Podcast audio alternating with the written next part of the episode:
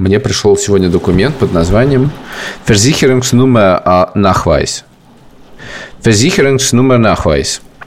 Deutsche Rentenversicherung.de.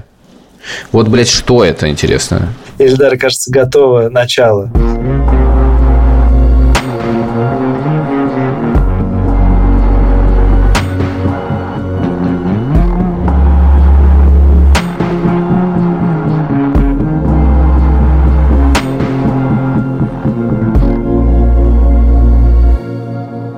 Ты готов, Илюх? Да. Привет, это подкаст «Новая волна». Меня зовут Саша Поливанов. Угу. Ты настолько готов? Илья Красильщик меня зовут, здрасте. Мы несколько раз анонсировали, что мы наконец-то поговорим про то, как строить и зачем строить квартиру в Тбилиси, но в этот раз мы не будем этого делать, потому что... Потому что я устал. А для этого требуется очень много сил. Пересказывать весь этот ремонт, чертов, проходить через него еще раз. Я обязательно вам это расскажу, друзья. Обязательно. Даже если вы этого не хотите, я все равно вам это расскажу. Но сейчас этого не хочу я. Тебе же понравилось, как сделан ремонт. Почему ты называешь его чертов? Мне сейчас все черт. Мне, я, я сейчас готов, знаешь что, я могу лежать, сидеть на сайте Amazon и заказывать бессмысленные вещи, потому что это единственное, когда я устал, то, что мне помогает, это самое пугающее мое состояние для Sony, потому что в этот момент наш дом наводняет абсолютно бессмысленные вещи. В частности, я некоторое время назад купил надо сказать, я держу себя в руках, не, не очень много всего покупается, но буквально таки практически ничего. Но? Практически. Ключевое слово практически. В частности, я, у меня очень понравилось, очень удобно. Э, я когда-то купил, значит, чехол для AirPods, который карабинчиком приделывается к штанам. И AirPods не теряются. Ой, я, я помню, ты все время размахивал этими Но он порвался. Но да. он порвался, чехольчик. И я купил другой чехольчик. И он был очень хороший, но у него был очень плохой карабин, а тот карабин я не мог найти. Ну и я решил, что куплю я карабин. Я еще был зачем-то для чего, но Sony нужен был какой-то карабин. Я куплю карабин. Я купил. Приехало 10 карабинов. Очень больших. Гораздо больше, чем мне нужны. Очень неудобных. Тебе нужны карабины? Нет, карабины мне не нужны, но ты можешь идти в горы теперь с карабинами. Нет, с этими карабинами нельзя идти в горы. Они не такие. Ты и твои друзья карабины. Карабинеры. Карабинерий. Я, кстати, понял, что, видимо, карабинеры, после того, как посмотрел на эту э, упаковку 10 карабинов, потому что мне надо было что-то в этот момент думать, что карабинеры – это, наверное, те, кто пристегивает. Те, кто задерживают, вероятно.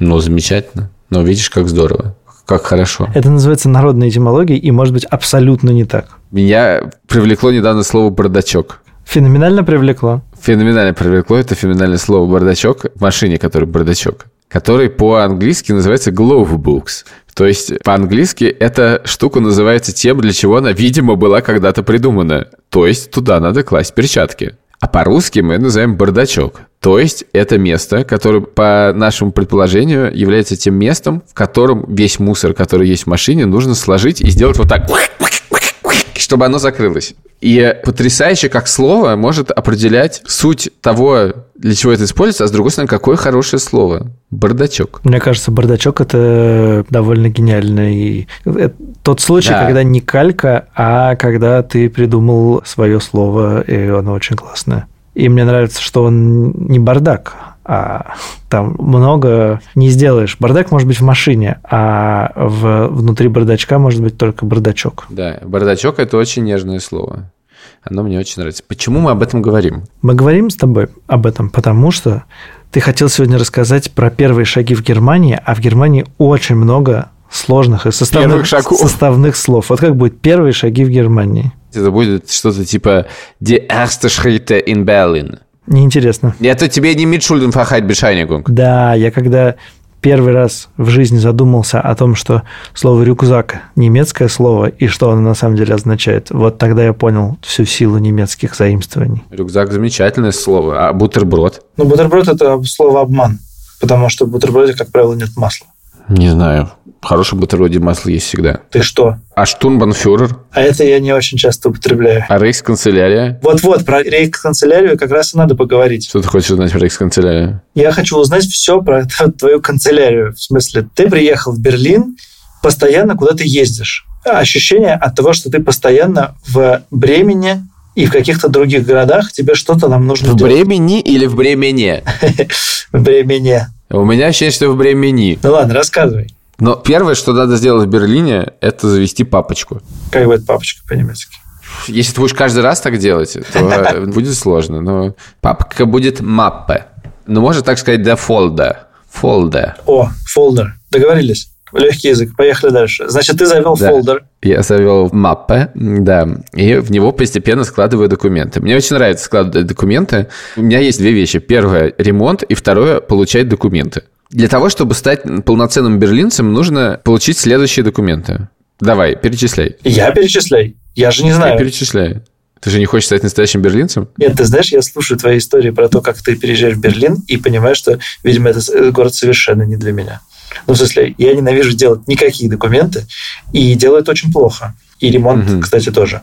И поэтому угу. я бы просто сломался, в смысле, что мне нужен был, был человек, который бы сделал за меня все эти документы, а такого человека, видимо, сложно найти. Поэтому я бы... Не сложно. Мне нравится думать документы. Я, я считаю, что это спортивная дисциплина, которая должна быть на Олимпийских играх. Но они могут быть только в Германии, эти Олимпийские игры.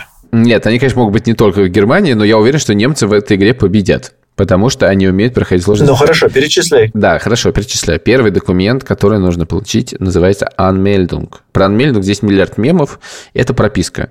Ее нужно получить в бюргерамте то есть в ратуше твоего района. Мой район – это район, в котором есть квартира, в которой ты будешь жить. А точнее, скорее всего, квартира, где кто-то согласился тебе сделать анмельдинг, потому что найти сразу квартиру, в которой может быть анмельдинг, практически невозможно. А там есть буквально, как э, в Москве, эти квартиры, как не квартиры, муравейники, какой-то был термин, когда в одном месте прописано 200 или 300 человек. Нет, 200-300 нельзя, там есть какое-то по метражу ограничение, плюс вообще это не приветствуется и, в принципе, штрафуют такие вещи, поэтому говорят, с этим надо быть осторожным, но, тем не менее, все где-то куда-то прописываются, потому что как же еще? Первое, что надо найти, это, значит, место, где ты будешь получать свой анмельдинг. Дальше ты должен на сайте Бюргерамта получить термин. Термин – это запись на прием. Про это есть тоже... Мне понравился мем. Это, наверное, абсолютно неинтересно тем, кто не имеет к этому никакого отношения. Не сдерживай себя. Это, мне кажется, можешь смеяться только если ты это видел.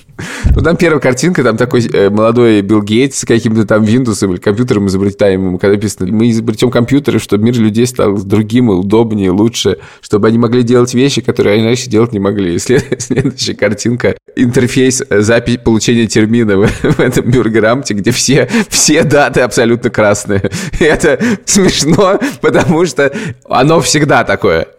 Там всегда все даты красные. К этому есть...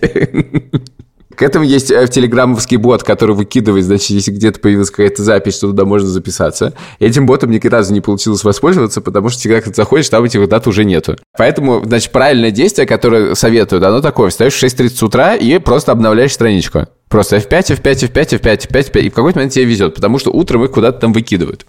Вообще, это история про то, что куда-нибудь что-нибудь выкинули, надо брать. Она здесь везде. И, как мне сказала моя преподавательница по немецкому, Берлин – это город дефицита, и тут надо действовать по принципу, если что-то можно урвать, урывайте, потом пригодится. Я пока не понял, про что речь. Мне кажется, скорее всего, это речь именно про термины как ко всему на свете, типа к врачам и в государственные учреждения, но, тем не менее, я слышал такую гипотезу. Пока все, что ты говоришь, навевает меня полный ужас. Меня вообще интересует, каким образом твой восторг по отношению к Берлину сочетается с тем, что ты сейчас говоришь. Я тебе описываю проблему. Мне нравится эта проблема. Дальше я нахожу до приезда, где, значит, урвать анмельдинг. И мы приезжаем в субботу, а в понедельник утром урывается термин. И мы идем в ратушу Нойкёльна, и там нам выдают анмельдинг. И уже в 2 часа дня первого рабочего дня в Берлине у нас есть анмельдинг. Понимаешь? Прошли этап, прошли этап. Теперь смотри, зачем он нужен. знаешь, есть такие пикап-поинты. Ну, как у Озона, да, там ага, такие, ага. Яндекс.Маркеты. Ну, типа вот эти ящички, которые что-то кладется, ты подходишь, что-то забираешь. Постамат. Да, у вас в Риге есть постаматы? А, одни постаматы. Вокруг супермаркетов только постаматы и есть. Людей нет, постаматы есть. Людей... Понятно. Ты пользуешься постаматами? Ну, я иногда пользуюсь, да, что-то. А как ты пользуешься постаматами? Как надо воспользоваться постаматом? Приходит смс, ты приходишь в постамат и забираешь то, что там лежит. Mm-hmm. Понятно. Ты хочешь, я тебе расскажу, как устроены постаматы в Германии? Вот так. постаматы DHL устроены следующим образом. Есть постамат. Ты хочешь там что-то забрать. Для того, чтобы ты что-то туда тебя отправили, тебе нужно дать некоторый код свой для постамата. For the record, я, поскольку эта история прошла не до конца, то, возможно, я переусложняю проблему, но, по-моему, все так. Значит, ты скачиваешь приложение Post and DHL, и в нем ты должен зарегистрироваться, залить туда свой паспорт, пройти видеоавторизацию, после чего тебе должен прийти код активации, который ты можешь ввести на, на сайте, после чего ты получишь возможность пользоваться постаматами. Но код активации приходит тебе на адрес анмельдунга. Он приходит на бумажке в письме. Он приходит на бумажке в письме, это интересно. Поэтому почему нужен анмельдунг? Все, что здесь происходит, оно происходит по почте. Подожди, то есть тебе еще не пришел? Код активации нет. нет, нет, сегодня только. Когда придет. Сегодня мне там что-то другое пришло. Значит, меня там нет, мне все время каждый день присылают фотографии того, что мне пришло. Вот. Или, например, хочешь сделать себе страховку. Блин, страховка, это, наверное, мы забегаем вперед сильно. Но, что ж, можно и забежать. Страховку или ферзихерунг. Э, значит, ты делаешь себе страховку. Страховка Германии обязательная. Страховки есть государственные, и есть страховки частные частных ты сначала платишь, потом тебе дают деньги. В общем, все говорят, бери государственную страховку. Взял государственную страховку. Для того, чтобы взять государственную страховку, тебе нужен рабочий контракт и анмельдинг. Вот, и тебе такой, значит, отправляешься в интернете, очень удобно, на рассмотрение, все здорово, и тебе говорят, да, одобрено, вы застрахованы, теперь вам нужно получить карточку застрахованного человека, для этого залейте фотографию себя. Но для того, чтобы залить фотографию, вам нужен одноразовый код. А где код? А, правильно, пойдет по почте. А если у меня нет рабочего контракта? В смысле, допустим, мы с тобой семья, ты работаешь, а я не работаю. Я лишен страховки? Нет, если мы с тобой семья, то я могу тебя застраховать как своего мужа. Ага. То есть все-таки рабочий контракт мне не нужен. Да, но одному из вас потребуется рабочий контракт. Если ты, например, приехал по визе талантов, правило страховки такое, что ты половину страховки платишь ты, а половину работодатель. Но в случае, например, если ты художник, то за половину тебя будет платить организация какой-то... Союз художников. Кюнстлерамт условный, да. Но страховка это не вторая вещь, хотя страховка это очень важно, потому что ты обязан быть... Тут ситуация такая, ты обязан быть в Германии застрахованным, но никто не обязан тебя страховать. Поэтому у некоторых возникают некоторые проблемки на это, по этому поводу. У меня была цель в первую неделю или две податься на э, ВНЖ. Про ВНЖ ходят легенды про то, насколько невозможно урвать Anmeldung на ВНЖ. Это просто, говорят, полная, полная жесть. Даже не Anmeldung, а тикет. Фу, Termin, спасибо. Ну, на старуху бывает проруха. Termin на ВНЖ. Я бы даже сказал, зачем мы называем ВНЖ? Termin на Aufenthaltstitel. Фу, господи. Termin на Aufenthaltstitel. Хочется добавить ёпта. Ёпта. Да, а выдает Aufenthaltstitel в Ausländerbehörde. Но дальше я решил урвать термин на э, Aufenthaltstitel и зашел на сайт терминов на Aufenthaltstitel. И выяснилось, что термины на мой тип ВНЖ, а у меня гуманитарный ВНЖ, потому что я человек, подвергающийся э, угрозам, Берлин официально не принимает по гуманитарным ВНЖ это такая проблема, это которая здесь у всех, э, как бы, это отдельный квест, и это реально квест. Когда дело в том, что немецкий ВНЖ выдается с распределением по землям. То есть тебе говорят, мы тебе дали ВНЖ, но мы тебе скажем, где ты будешь жить. Вот езжай в город Бад, Бад Шлезвиг Гунберг фон Дитрих, и ты будешь там жить в общежитии. Вот, но ты, дружок, если у тебя есть рабочий контракт, если у тебя есть деньги, если у тебя, как бы, ты можешь показать, что ты самостоятельный человек, то мы тебя там можем открепить, займет это хрен знает сколько месяцев, но мы тебя можем открепить и езжай, куда хочешь, туда езжай. Так люди и делают. Они приезжают в эти городки, тратят там много времени, в какой-то момент открепляются, едут в Берлин. У меня получилось это сделать раньше, с помощью адвоката. Адвокат – это не гарантия того, что это получится, нам, видимо, сильно повезло, э, но, в общем, получилось это сделать, и поэтому мы приехали сразу в Берлин. Это очень сильно упростило э, ситуацию. Но ВНЖ нам нужно получать в Берлине, а в Берлине этого нету. Поэтому ты заходишь на сайт и хочешь как бы сделать себе ВНЖ по 22 параграфу, это называется 22 параграф, как я выяснил, 22 параграф, по которому я получал ВНЖ, это параграф, который был придуман для афганских беженцев. А потом, когда появились русские беженцы, то они думали, блин, по какому, как же, как же этих россиян-то, куда нам их приткнуть? И потом думали, ха, есть же афганский параграф. Подожди, между афганскими и российскими наверняка были еще ведь и очень много других, например, сирийские. Про сирийских я не знаю, как было. А что касается украинских беженцев, то у них параграф другой, 24-й. Тут всегда можно прийти в гости и два часа разговаривать только про это. Но всегда приходит на помощь чатики, и в чатике тебе написали, вот тебе надо написать имейл на эти два адреса. Напиши имейл, Сергерте, Фраунхер, Херн. Я такой-то, такой-то, хочу податься на гуманитарный ВНЖ, вот мои документы. Плюс подача на гуманитарный ВНЖ заключается в том, что тебе из документов нужен анмельдинг, фотография твоего паспорта и э, анкета. Дальше случилось удивительно. На следующий день мне ответили и сказали, через неделю приходите. Через неделю я, я, я пошел подаваться на это ВНЖ, и тут я хочу сказать, что вся эта моя критическое отношение к немецкой бюрократии начало немножко сыпаться. Понятно, что это как бы только один пример, есть совершенно разные примеры, но я тут понял просто, что я через полторы недели после приезда уже подался на ВНЖ, и мне дали бумажку, в которой написано, что типа этот человек подался на ВНЖ, и ему его дадут, и, пожалуйста, считайте эту бумажку полноценной заменой ВНЖ. Стоило это 0 евро. Не знаю, меня пока все, что ты говоришь, приводит не, не, не в радость, а в ужас, потому что, э, ну, буквально, кажется, э, любой переезд таким образом означает, что нужно, возможно, типа пару недель или тройку недель думать только об этом. Больше ничего в твоей голове нет. Еще ты мне не рассказал про квартиру. Очевидно, что квартира тоже занимает... Нет, с квартирой жопа полная. Про квартиру я отдельно расскажу.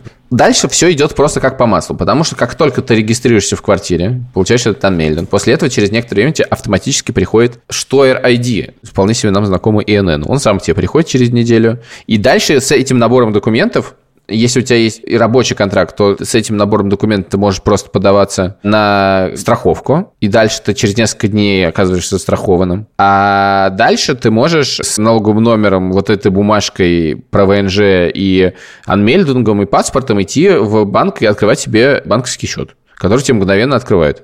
Так что с документами я на самом деле при должной изворотливости все не так уж и страшно. При этом тут как бы все сидят на разных визах, на разных ВНЖ, и это как бы просто ты приходишь в гости, ради справедливости я не очень много ходил в гости, но если этот разговор начинается, то он уже не заканчивается. Но это все фигня, я считаю, это все фигня, легко, и скоро у меня все это будет. Да, не у всех это так легко получается. Да, это вызывает какой-то момент ужас. Да, я пропустил еще много разных этапов, но это все фигня. Не фигня, это то, где ты встречаешься с конкуренцией. В каком смысле с конкуренцией? Ну, например, когда есть спрос и предложение. Тут как бы тебе нужно урвать, да, встать в очередь куда-то, но ты все равно все получишь. То ли дело квартиры. Вот с квартирами все совсем по-другому. Вот с квартирами это просто жопа, жопище, жепетень. Когда ты приезжаешь в Берлин, все тебе говорят, что с квартирами жопа, жопище. Но пока ты сам на себе это не, не опробуешь, ты не узнаешь, насколько это так. Иногда люди избегают этого, что им сразу что-то сдают, но каждый раз, когда ты заходишь к кому-нибудь в гости и говоришь, вау, какая у вас клевая квартира, они говорят, да, мы здесь на месяц. На такой срок что-то получается снять. Дальше, если ты хочешь снять квартиру надолго, то есть разного уровня долго. Значит, есть долго под названием бесконечное. Это квартира на долгосрок. Бесконечное – это значит, что если вы ее сняли, то хрен вас когда-нибудь кто-нибудь оттуда выселит. Для того, чтобы тебя могли оттуда выселить, хозяин квартиры должен доказать, что ему вообще негде больше жить. Он не может себе ничего снять, и даже с этими доказательствами суд совершенно не факт, что станет на его сторону. Который, за, который он платит. Ну, который он, разумеется, платит. И который при этом ты можешь довольно ограниченно поднимать цену. Для того, чтобы найти такую квартиру, нужно зарегистрироваться на сайте immoscout24.d. Это сайт, э, местный ЦИАН, только в отличие от местного циана, для того, чтобы им нормально пользоваться, ты должен сделать следующие вещи. Ты должен загрузить туда все свои паспортные документы, загрузить туда текст про себя подробный и почему ты достоин, в принципе, снимать квартиру, загрузить туда свою кредитную историю. Это специальный документ под названием ШУФа, который заказывается, ну, быстро получается, но заказывается. Загрузить туда три последних банковских не выписки, а тебе нужно три пейслипа, что ты три раза на немецкий счет получал зарплату ты должен загрузить этот документ под названием Mitschuldenverhaltsbescheinigung. Это документ, который говорит о том, что ты не должен никому ничего в предыдущих квартирах, которых ты снимал. И вообще письма от предыдущих арендодателей тоже стоит туда загрузить. Еще лучше купить платный аккаунт, потому что в платном аккаунте некоторые квартиры появляются быстрее. Почему важно, чтобы квартиры появлялись быстрее? Приведу пример. Нам с Соней понравилась одна квартира, клевая квартира, мы закинули туда все эти документы. Я думал, что документ нужно загрузить один раз, и все. Да, а... да, да, да. Документ загрузить один раз, но все равно ты должен нажать кнопку, чтобы этот человек это все получил. Угу. Вот. Э, нет, это все удобно. Значит, дальше но по почте. обнаружил, что, оказывается, там есть... Не, не, не, не по почте. Там, оказывается, есть э, кнопка под названием, или кнопка, или просто где-то написано, какое количество людей записались на просмотр этой квартиры. Я не буду сейчас играть, значит, в угадайку, потому что я тебе тоже цифру говорил, но, значит, на просмотр этой квартиры записалось 2000 человек. Это я не буду в ней играть, потому что я знаю цифру. За то, что когда я играл в эту цифру, я говорил, Поливан, угадай, сколько? Он говорит, ну, не знаю, несколько десятков. Если на просмотр квартиры записалось несколько десятков человек, это очень плохая квартира. Да, ну подожди, но я нисколько не пытаюсь преуменьшить крах системы съема жилья в Германии, но это не то, что вот все записываются на все квартиры просто потому, что чтобы ну, куда-нибудь записаться, в чтобы не остаться совсем без жилья. То есть буквально ты вот на сколько квартир записался и на сколько сходил в итоге? Ну, я не знаю, Соня записалась, наверное, в квартире 30, но все эти 30 квартиры не, не, не ходят на что-то. Это квартиры, которые хотелось бы снимать. Ну, то есть, возможно, э, из этих 2000 человек это ну, все, все люди, которые записались на всякий случай. Нас позвали на два просмотра из этих 30. Одна из этих квартир мы не пошли, потому что выяснилось, что эта квартира находится между шоссе и заправкой, и там ничего больше нет, и стоит она, например, 2500 евро, небольшая. На второй просмотр мы пришли в район Нойкёльн, и на этом просмотре было несколько десятков человек вместе с нами одновременно. Во всех остальных квартирах писали, что, простите, квартира одна, а вас очень много. Поэтому ждите, и на этом все заканчивалось. Вообще, эта ситуация намекает мне на то, что есть некий рынок черный, в смысле неофициальный. Не может такая ситуация, когда спрос настолько превышает предложение, не появляться какого-то альтернативного метода э, проживания. Да не, ну, понимаешь, а что значит? Там не может быть какого-то радикально другого способа. Нет, альтернативный способ, он, он никакой не черный. Он, он заключается в том, что ты можешь снять квартиру не на долго долгосрок. Это немножечко проще. Для этого есть другие сайты. А ты не можешь снять квартиру по знакомству? Какая разница? Все равно ты делаешь точно такой же контракт, и люди, все то же самое. А можно без контракта? Чтобы не платить налоги, например? Не, так не делают. Наверное, кто-то так делает, но вообще тут как бы не принято. Ну, просто даже если предположить, что благополучный Берлин за последний год с небольшим приехало несколько миллионов, а я думаю, что это правда, несколько миллионов жителей Восточной Европы, ну не в Берлин, в Германию в целом, то несколько миллионов людей обязательно должны привести с собой какие-то свои порядки и законы. Насколько я знаю, не Киеве, ни в Москве никто никогда не платил налоги с сдачи квартир, и, соответственно, люди знают какие-то схемы. Поливан, ну владельцам квартир зачем это нужно? Чтобы не платить налоги. Здесь платят налоги. А можно не платить налоги. Да, но это все их также защищает. Ну, в смысле, это же вся система, она защищает все стороны. Зачем владельцу квартиры, который готов снять тысячи человек, левые схемы, если у него все хорошо с обычными схемами. Ну, это хороший аргумент, э, в том смысле, что у него, наверное, все действительно Владельца квартиры, для него ничего не изменилось, кроме того, что желающих стало еще больше. Да, но при этом ты говорил мне, что владелец квартиры не может поднять цену выше какого-то э, Ну, я не знаю, как это устроено, но судя по тому, что квартира стоит 1300 евро, а желающих на нее 2000 человек, то ситуация, очевидно, не очень рыночная. Ага. Ну, то есть э, ты предполагаешь, что есть какой-то потолок, выше которого они не могут задирать цены. Стоит выяснить, но это явно как-то регулируется. Иначе это не выглядит как рыноч, рыночная ситуация.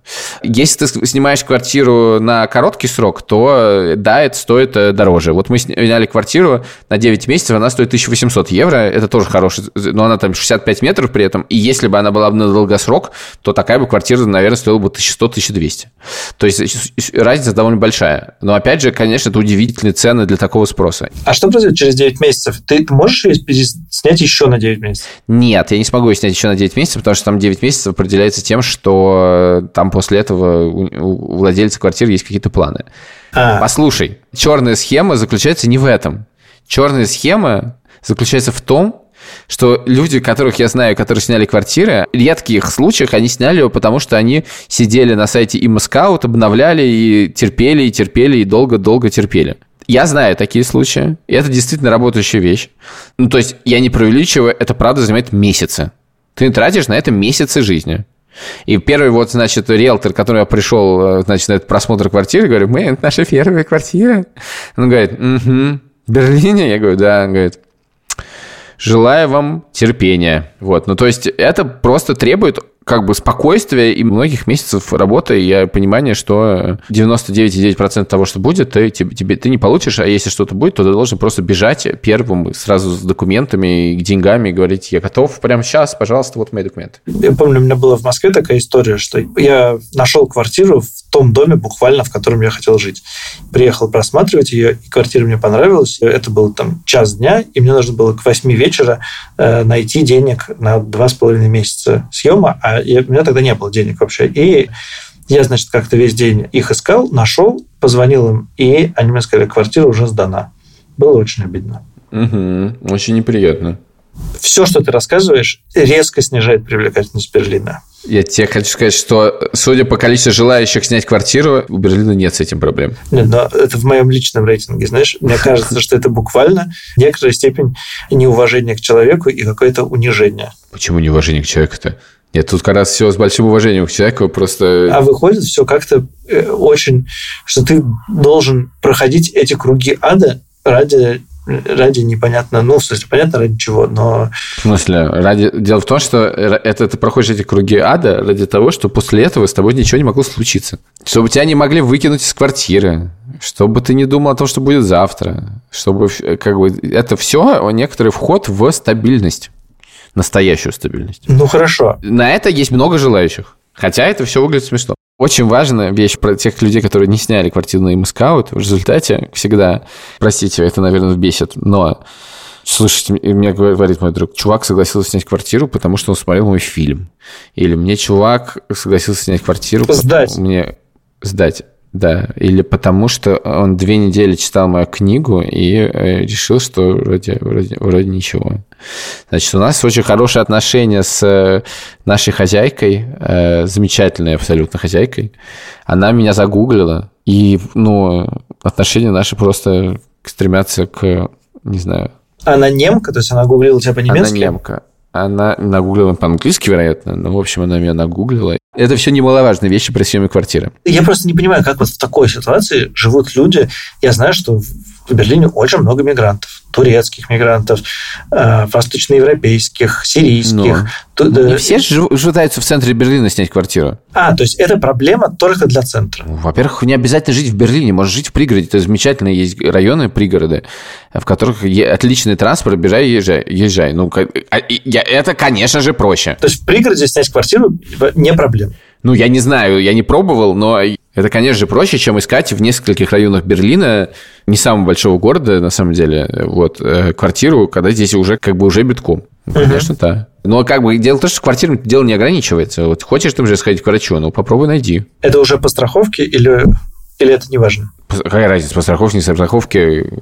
Мне нужно было сходить, значит, к такому врачу, который называется подолог. Он занимается ногами у меня был замечательный подолог, значит, в Грузии, я сходил к ней один раз, про нее говорили, что она живет ногтями.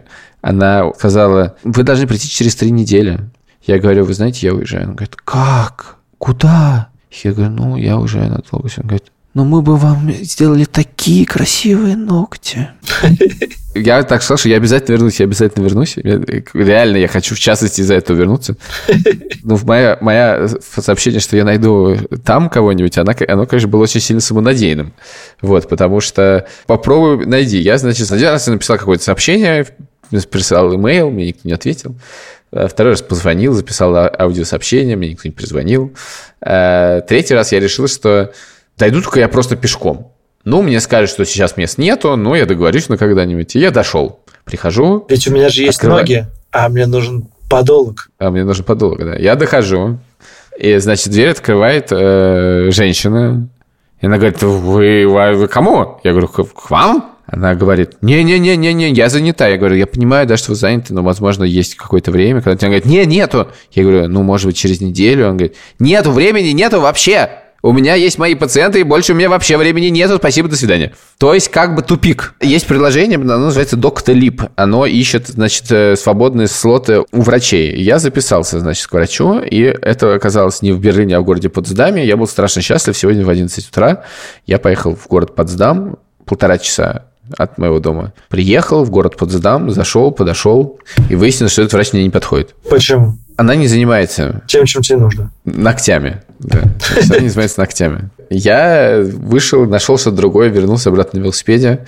В следующий раз пойду, значит, через 11 дней. Ну вот так вот. То же самое с парикмахерами говорят. Ладно, слушай, скажи, пожалуйста, а как у тебя в этом мире остается время для жизни?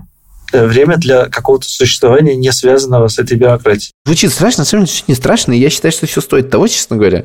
Вот, потому что есть э, страны, где все очень просто, только выгонят из них тебя тоже очень просто. Знаешь, я ничего, я готов немножко пострадать, ничего страшного. Вот. Э, про время, честно говоря, работа для меня и запись подкастов больше отвлекает меня от моего свободного времени. Свободного времени у меня не очень много, но и тратить, и как бы не очень его хочется, хочется, потому что пока что тут э, так себе погодка. Вот, поэтому, э, в принципе, просто не очень хочется выходить из дома. Вот это больше проблема для меня, честно говоря. Просто не хочется выходить. Ну ничего, я 4 дня в неделю учу немецкий, поэтому поводы выйти из дома есть всегда. Скажи, пожалуйста, а вот э, э, чаты, на которые ты ссылался несколько раз, там какое настроение? Там все мимо друг друга пересылают, и в целом все счастливы? Или это полное уныние и на грани нервного срыва? Во всех странах, в которых я нахожусь в чатах, а именно Грузия, Израиль и Германия, они все устроены абсолютно одинаково. Все пытаются что-то узнать. Я нахожусь в двух немецких чатах. В одном чате находится 900 человек, русскоязычный, естественно, чат. Во втором 505 человек.